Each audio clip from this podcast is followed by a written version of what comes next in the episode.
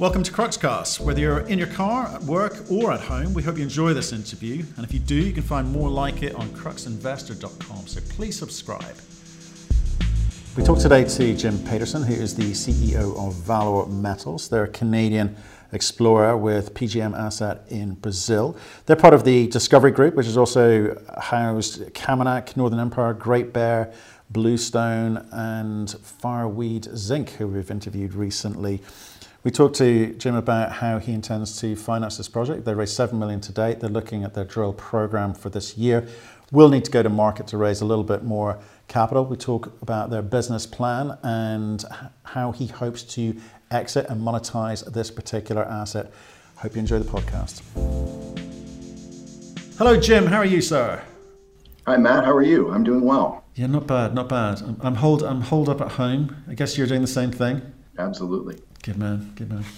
Right, um, Jim, why don't we kick off? Because there's a new story to our viewers of, of the show. Can you kick off and give us that one minute summary so they've got a bit of context and then we'll pick it up from there? Sure. ValOre is part of the Discovery Group. We're a group that is focused on exploration, discovery, project advancement in uh, minerals and mining. Uh, we have projects in Canada, and last year we acquired a project in Brazil, which is called Pedra Branca. It's a PGE project, so palladium, platinum, and uh, a little bit of gold. And that project is large. We got a large land package. There, there has been a lot of work done by historic explorers. We were able to put together a 43101 resource. Mm-hmm. So the the focus of the company in 2020 is exploration, discovery, resource expansion, and project advancement. Beautiful. That's my one minute pitch. That's a pretty good pitch, Jim. That's a pretty good pitch. Um, we've actually interviewed one of your uh, one of the discovery companies, uh, Great Bear, previously. So, two, three, I guess. R- really? What do you mean? Bluestone, Fireweed, and Great Bear. Oh man, of course I forgot about Fireweed. Just well, just this week, I think was it? Yeah, fantastic. They, I like them. I like. Them. I think it was. I think you for, you forgot about because Brandon was in place with these weird multicolored lights behind him, and to, maybe you were hypnotized. To be honest, I thought he was at a nightclub. I wasn't sure. I wasn't sure.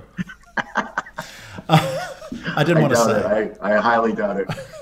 with Brandon, he's straight laced. No, I, he was home. I know they're they are where they are with the story and you know timing. Timing is timing, but uh, yeah, quite like the guy. Really good, good guy. Um, why don't we actually talk about that? So, okay. just just I do want to get into the business plan for ValOre because that's what we're here to talk about today. But maybe for again for people who haven't heard the kind of Discovery Group story, why don't you kind of again just lay that out for them because there's some good names in there. I think there's some great names in there, and that's the whole point. The point of the group isn't really necessary to build a power structure, but really build a framework that we can attract uh, really good people into the group and uh, sometimes those really good people are very strong from a technical perspective and they want some corporate framework around them or support. Other times they're strong corporately, but they lack technical expertise. In the case of Great Bear, it was a great example of we just got lucky where we recognized that Bob Singh and Chris Taylor were exceptional, mm-hmm. and we invited them to come over and join the group. And we were able to kind of wrap the Discover Group around two tremendous technical minds. And then the discovery at, uh, at Dixie took us from there. So we got just as lucky as they did, probably quite a bit luckier. But we, we were able to uh, wrap that framework around them that they had all the admin they needed. We, we, we suggested a few board members to them. So they were able to build out their board and then um, help them with some financing at the early stages and some introduction to some institutional uh, capital and then the discovery process in terms of gold exploration took took the company from a million million dollar market cap Canadian to over 300 million in less than two years, like a rocket ship.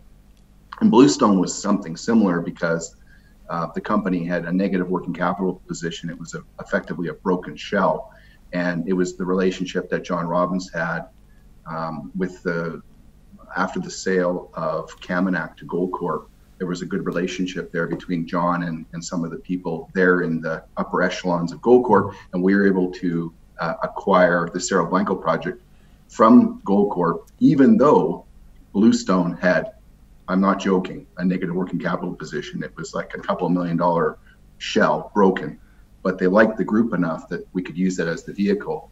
And then um, through our relationships, we were introduced to the Lundin family. They backed the company. And before long, we had this amazing team with hundreds of people on the ground in Guatemala and this fully formed management team in Vancouver and a board um, that operates at the highest level. So that's just an example of how the Discovery Group can kind of be the kernel, um, but it's not really dictating how companies are running their day-to-day operation. Well, that's the uh, that, that's the bit. I know we, we should talk about, you know, ValOre, but um, I'm fascinated by the model because we've met, we've even interviewed a couple of companies that have set up a structure like yours, but talking about it uh, uh is not necessarily the same as delivering it. Okay, so it seems to me you've got access to capital, and you know bringing in and making introductions is and you know can can be useful at times, but it's mostly surely about the access of capital, and you only get access to capital if you continue to deliver success. And and I, you know we've done our research. there's a kind of long list of success there. You, you've delivered successful exits, and is the name of the game, and you've also delivered shareholder value. So I'm, I'm just kind of interested. Like, When did you when when did this kick off? Because I think it was you talked about an original inception and then a re in 2006 and then a relaunch. Um, so what was the idea? What were you trying to do when you started off? I was involved with the initial formation, but I wasn't one of the co-founders. That was John Robbins and um, yeah. um, some gentlemen out of Edmonton that put the thing together back in 2005. So mm. I was my massive role and title at the time was the director of marketing for the Discovery Group. So right. I was a big shot at that time. But really, I was involved with all of it. And really, what the whole genesis was is uh, successful geologists that had had delivered success, as you said, uh, in terms of M&A or capital raising or discovery that said, wouldn't it be cool if we could kind of create this framework where other geologists that are, you know, hard driving, great technical minds, maybe they're stuck in a major mining company, you know, maybe they're um, struggling with a junior, but they've got some really great ideas.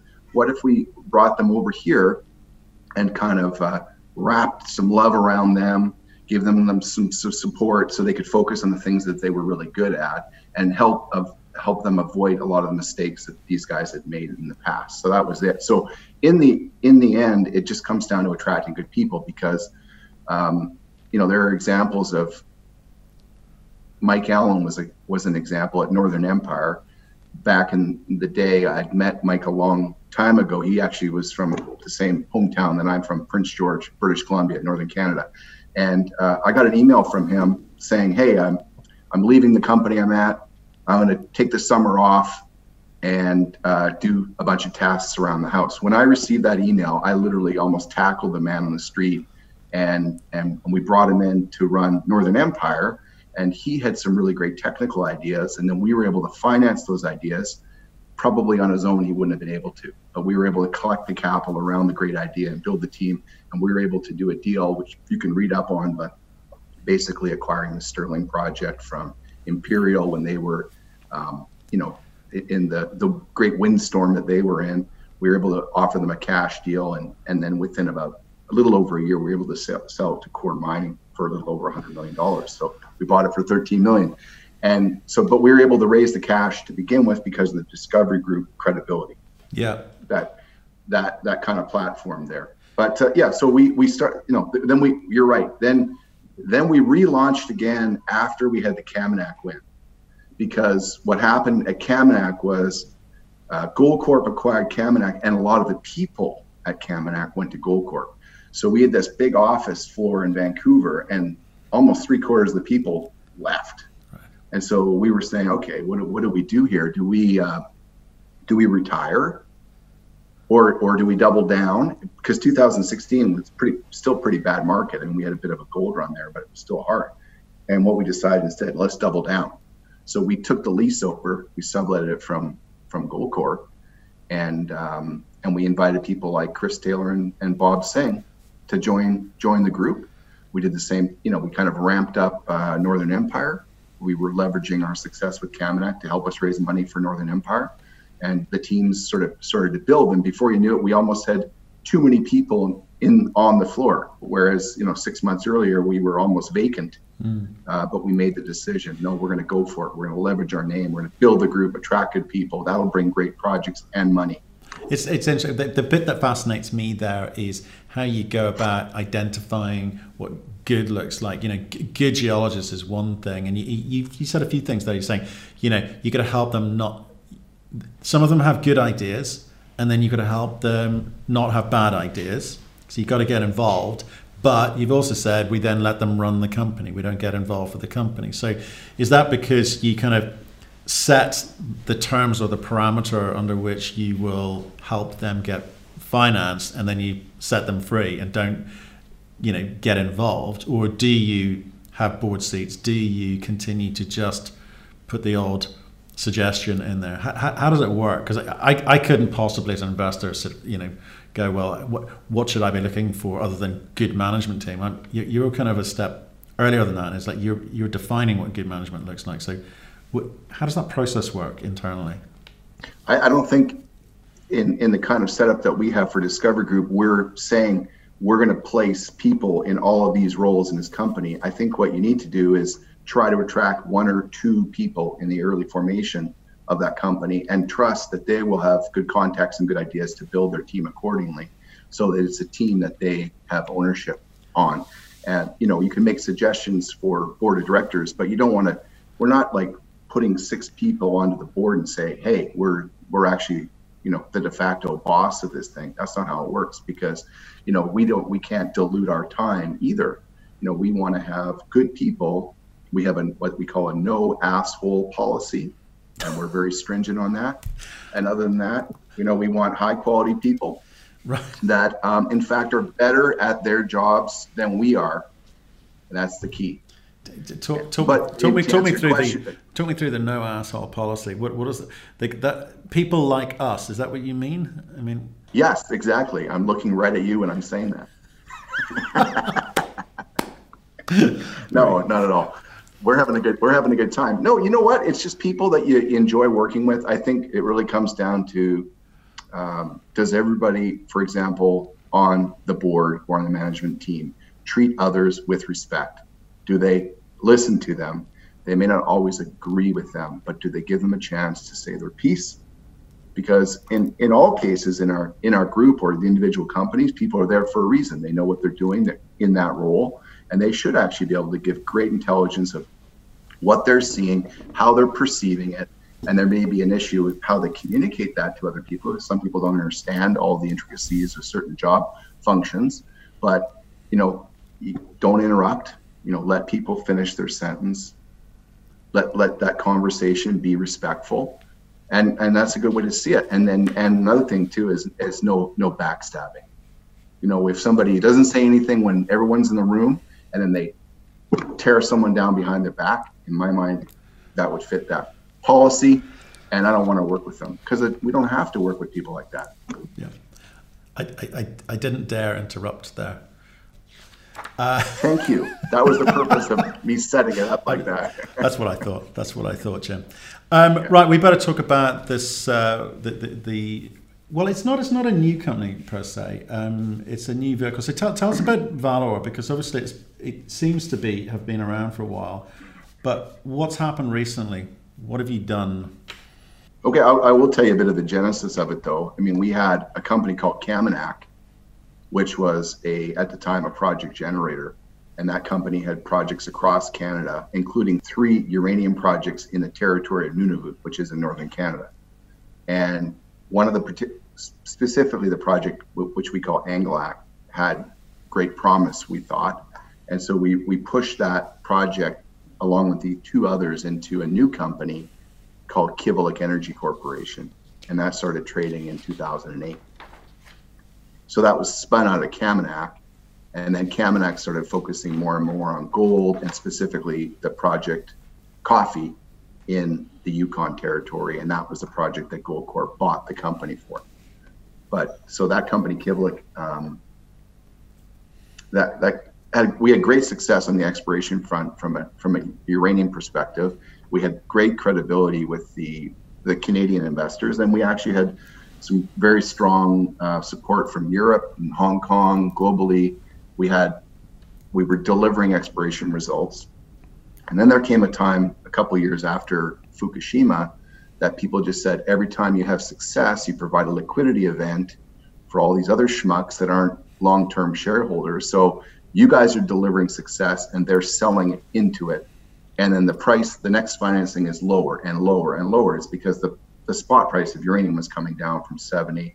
It went down almost to 17 bucks a pound. So we couldn't win. And frankly, we got told, I got personally tired of telling investors, like, it's going to turn around next year. Trust me. Because we were always wrong. And, uh, you know, I can see it right now. People are thinking that uranium price is going to turn around again. And my, my feeling on that is, yeah, when it does, we'll be ready. We already own the asset.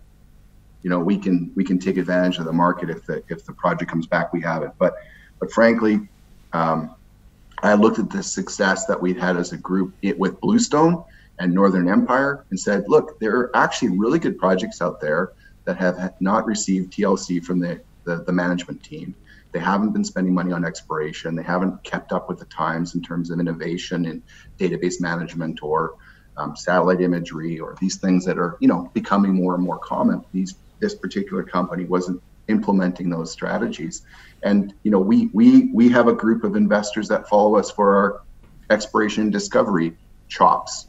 So so with Bluestone, with both Bluestone and Northern Empire, I said to myself, okay, let's do something similar with ValOre where where uh, at the time it was Kivalliq. Let's roll it back, give it some latitude to go out and look for opportunities where there's been substantial money invested by prior operators. There's there's big big district scale potential, and specifically, it's been you know malinvestment or underinvestment by previous operators with respect to exploration and discovery. And so we you know looked at a whole bunch of different projects, and then we found this um, project called Pedra Branca, which is in northeastern Brazil. There was quite a bit of data available. There was a lot of good work that went into exploration on that project, and it was stalled.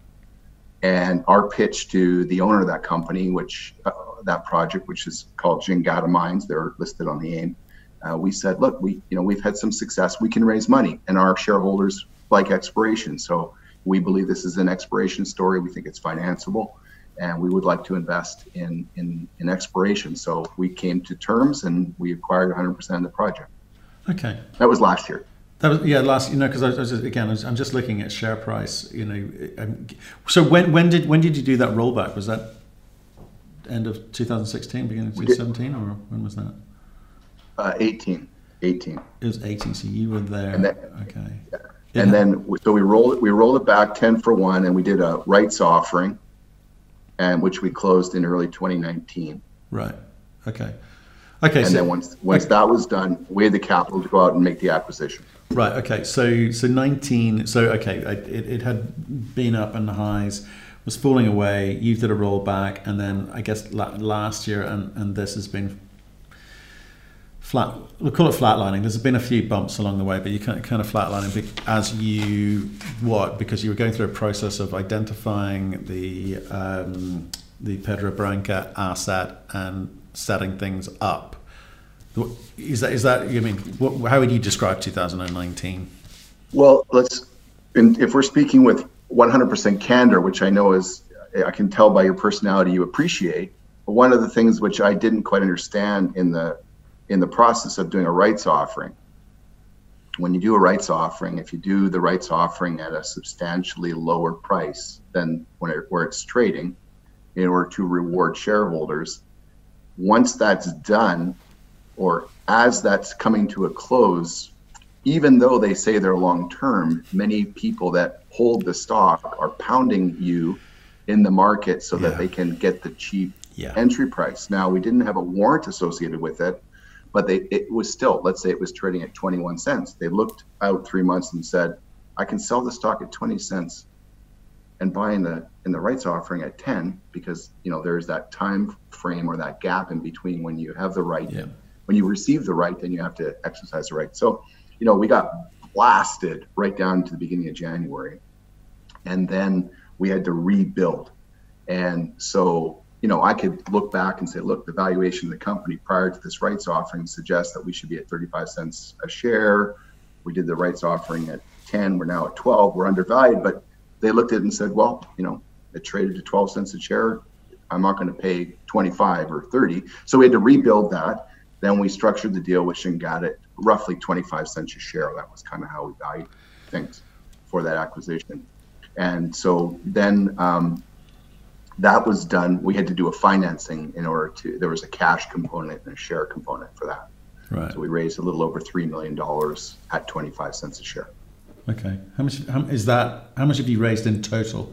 Since 2019? No, so on value of the company as you would describe it today. You know, because obviously it's got a long history. That I don't want to go back there. I'm talking about like as for for the project from the point that you did the rollback. I guess would probably be the moment to look at.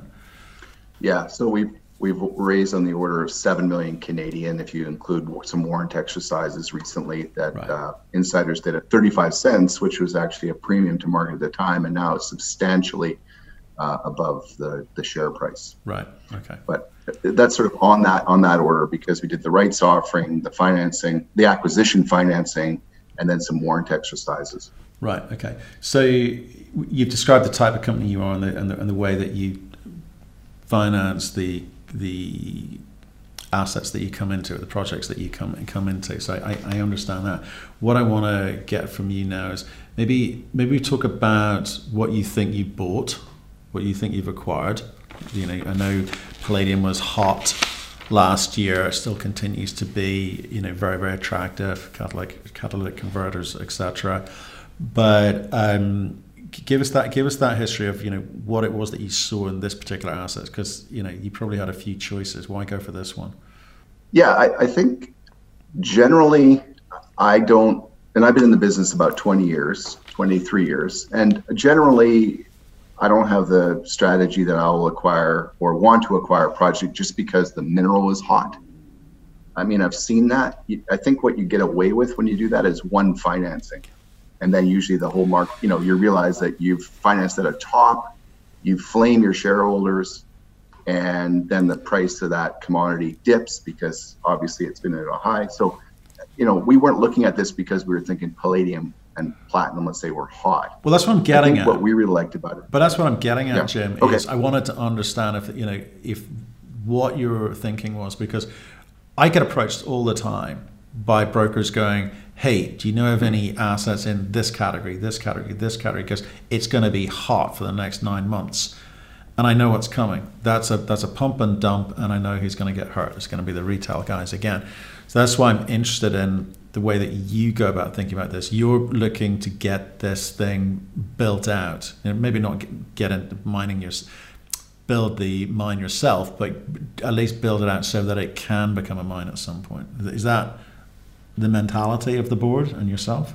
Yeah, I think you need to be able to. well, there's is a mixture. It needs. It can't be in a completely pessimistic market because then it becomes very difficult to raise money. And even the the most loyal and supportive shareholders, if they have any sense, say we don't want to finance at, at a complete market trough. It just goes against human nature.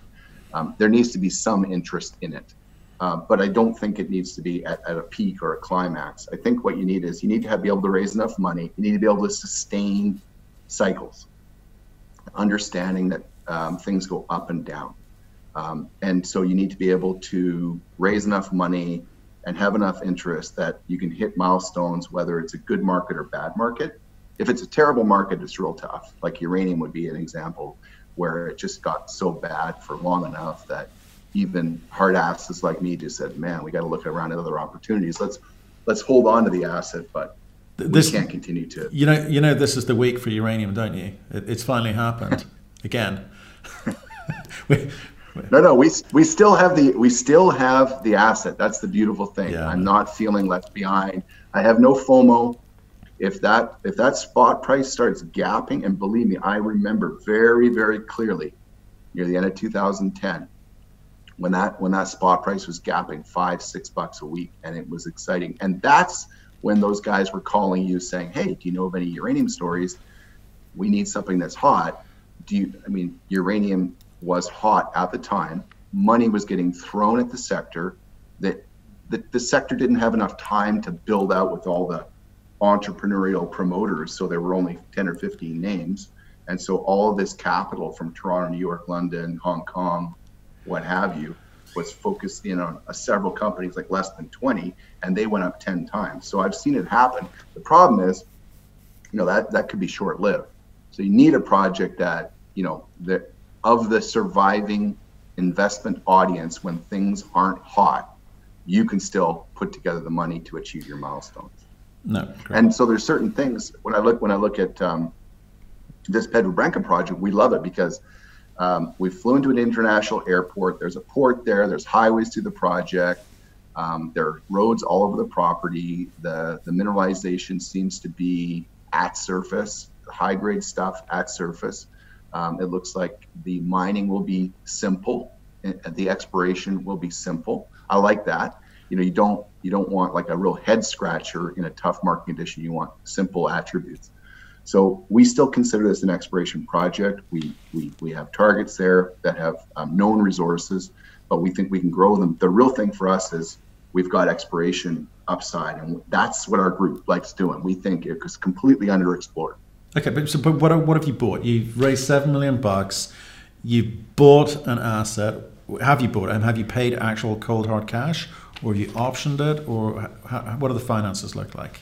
we paid cold hard cash and cold hard stock. Okay. So we issued. So we paid uh, roughly three million Canadian. Mm-hmm.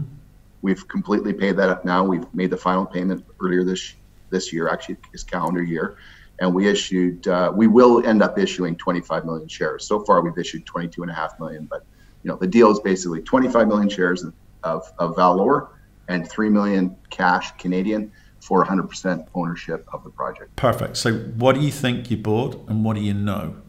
We bought a lot of data and uh, we have put a 43101 resource mm-hmm. around that. Um, so, we have uh, five zones that make up a little over a million ounces of palladium and platinum. Mm-hmm. And we think uh, several of those zones are ripe for expansion. But what we really like is the exploration potential there because, um, for example, uh, very high quality airborne surveys were flown. There's lots of soil geochems, something like 10,000 geochem points.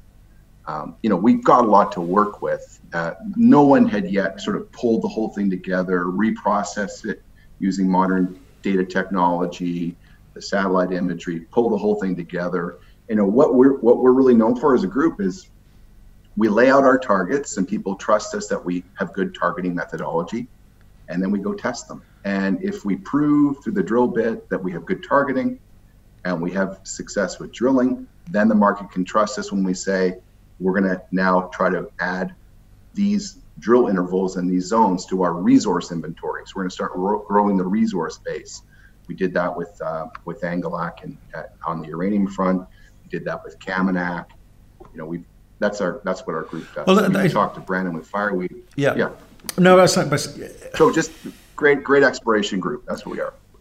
Yeah, but what I've got to trust is your experience, the management team's processes that it follows, and having had you know continued success. That's what I'm buying into because as an investor, exploration, I, I get that it's the best. If it hits, it hits great, and the returns are fantastic. But 19 times out of 20 they, they don't really hit. So I'm buying into your ability to identify something that's good, to finance it to a point where you can de-risk it enough to kind of get some some big money in. In the meantime, I'm coming along for the ride, and I'm buying into you guys. That that that's the that's the truth of it, right? So, yeah, with with the historical data that you've got, or you must have done some diligence on this stuff to go what we see here is what? I mean, what, what, what did you see?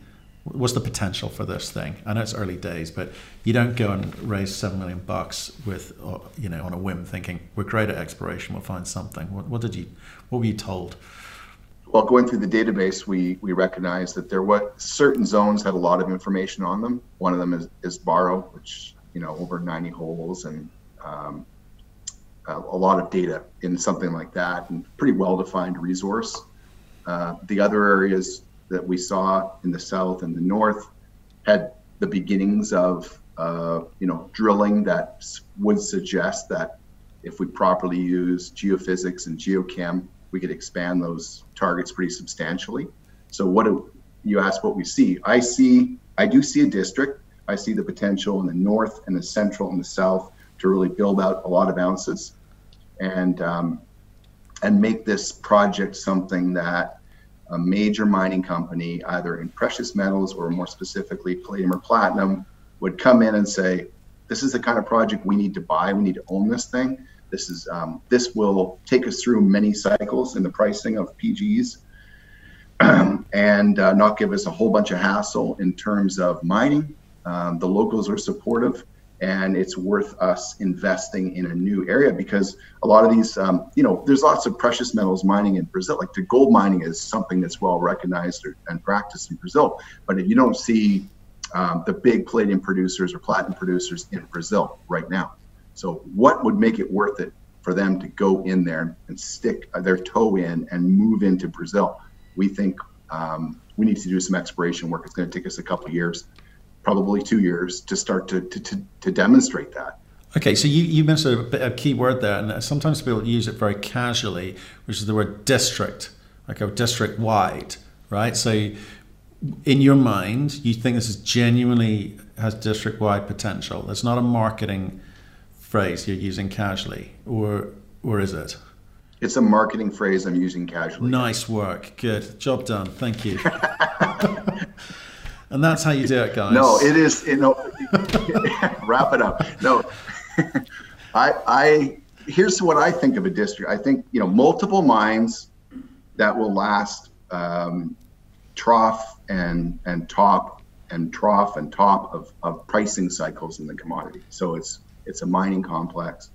It's whether there are multiple companies involved, there are definitely multiple mining operations involved and worthwhile of all the infrastructure that's necessary to build out a mining district. You know, because it, it is you have to make a significant investment to have a mining district, and it's got to last you know more than 20 years. It can't be you know one mine one year, and we just have exploration samples over a big swath of ground. So it's a district. That's not how I see it, and I don't. And I think you know whether you're talking to retail investors or not, in the end, we only win really through successfully getting this to a point where stronger hands can come in and buy it from us or joint venture with us or something that shows that we monetize this accretively. And they're not going to be fooled by mark what do you what did you call it? Marketing ploys uh, you know saying in a district if it's not. Okay so you've got two years ahead of you for exploration. Are you financed for that or are you going to need to raise more capital? Yeah we're going to need to raise and you you asked Brandon how much, and he said very little. And what does that mean? Yeah, we have a similar type of uh, finances. Um, a little bit different uh, on this side, though. Um, yeah, we, we, we, we have generally found ourselves in that position as a uranium explorer literally since 2012. So we can handle it. Great support from Discovery Group players and insiders. If your investors are interested, SEDI is a very good place to look up if the management team is supportive or not and insiders of ValOre are very supportive. Uh, we don't have money. We have several th- hundred thousand dollars, as as Brandon said, um, similar to to Fireweed. Although they just announced a, a, financing, so they're probably out of the woods right now. Um, we'll need to do a financing. What I was waiting for, though, to do the financing, really to go to market, was clarity on the drill program, use of proceeds, and and clarity that once we announced the drill program would start, we wouldn't have any kind of issues with permitting delays. So right now, I feel pretty comfortable that we could start drilling if we wanted to. I'm going to propose something to the board. If the board approves that, you know, we can go to market and announce the financing. In the meantime, though, um, you know, there is strong support by insiders. So okay, so that, that's we feel comfortable, but it's you know, it's it's not a slam dunk. It's not a slam dunk, but there's support. The company's not going away. Okay, so it's it's, it's mining. Nothing's a slam dunk in mining, right? So, but um, what you're saying is that in the process, I thank you for explaining it. So you're kind of you've got enough cash for now. We work out what your drill program looks like. Um, sort out your permitting position because investors want to hear that. and then you'll work out how much you need to take you through to whatever kind of drill program you lay out. But what sort of number would we be talking about at that point?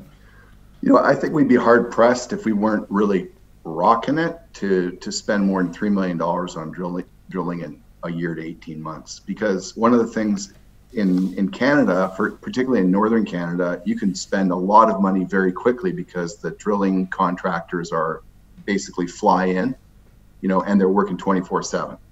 And so you have two shifts and you know they're really rocking it. Money is fuel is very expensive and so you burn through cash very quickly. In brazil uh, what we're recognizing is you know they can drive to site they can stay in a town.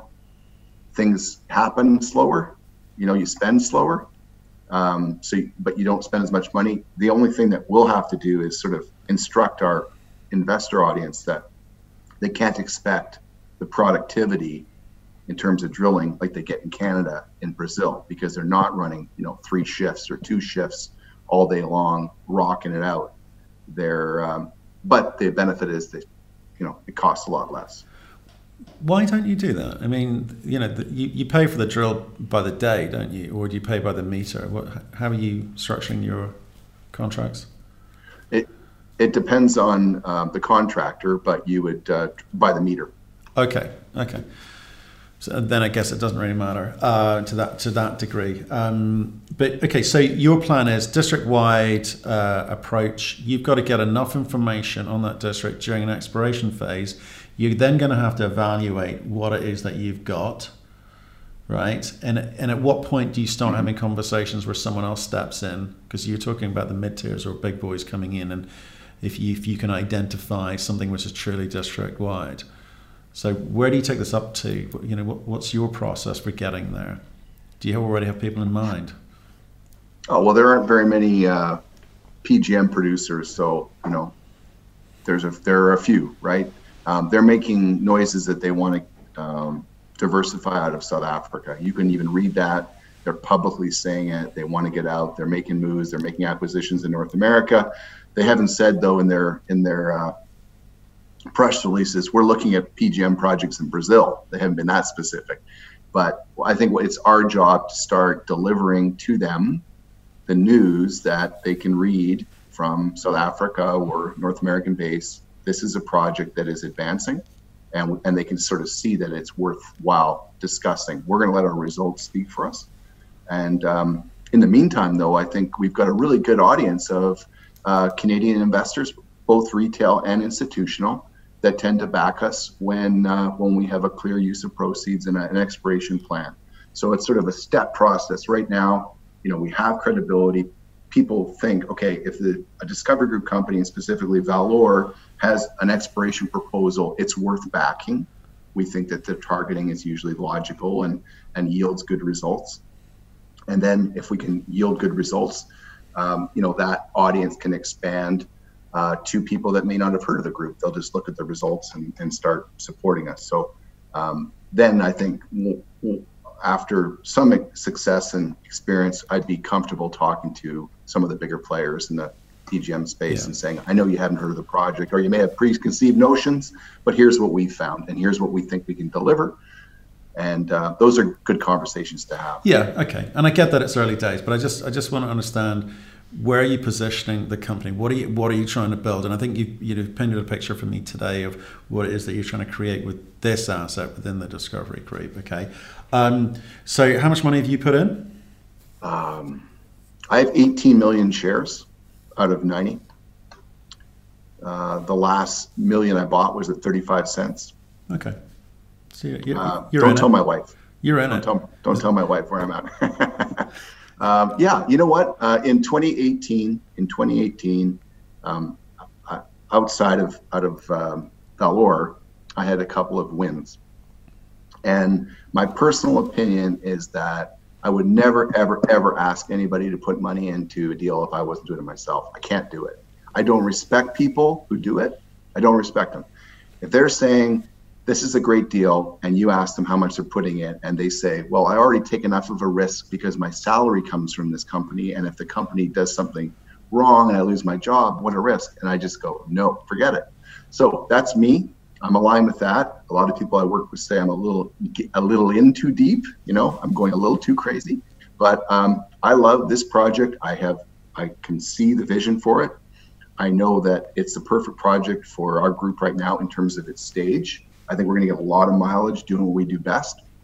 And then there'll come a point when um, I'm not the best person to run the company because it, it gets into uh, different elements that I'm, I'm not particularly interested in and I'm certainly not good at. So, you know, that'll happen. And when it does, I'll, I'll be happy to be a supportive shareholder. Who's going to give you that good news? I don't know. I don't know, uh, but I welcome it when it comes. okay, um, bring it on. Bring it bring on. It on. Uh, like Chip, you know, for, that's a first pass uh, talking to you um, about ValOre. It's, it's, new to our viewers, so I do appreciate you spending the time. Um, when you're at home and could be doing much more interesting things, I'm sure. So, um, like, do stay in touch. Uh, I'll stay in touch with some of your other guys as well, so see what they're up to because you've got some you got good companies in the portfolio it's a t- tidy ship that you run there. So, um, like I say, we'd, we'd be delighted to hear well, from again, you or any I, of again, them. I'm hardly I'm hardly running. I'm hardly running it, right? I mean, it's not, we're not running it. Well, um, that's the whole point of the group. That you you got great people in the group, and they and they're captains of their own destiny. Beautiful. Okay. Well, look, stay in touch. Pick up the phone if there's something uh, you want to talk to us about. Um, any advice you need, uh, and we will uh, we'll speak to you again soon. Thanks so much. Great platform and great interview. Thanks, Matt. Cheers. Thank you for listening. If you've enjoyed the interview, why not subscribe to Cruxcast or our website, cruxinvestor.com, and of course our YouTube channel, Crux Investor. Plus, you can catch us most days on Twitter and LinkedIn. We really love getting your feedback, so please keep it coming, and we'll speak to you again soon.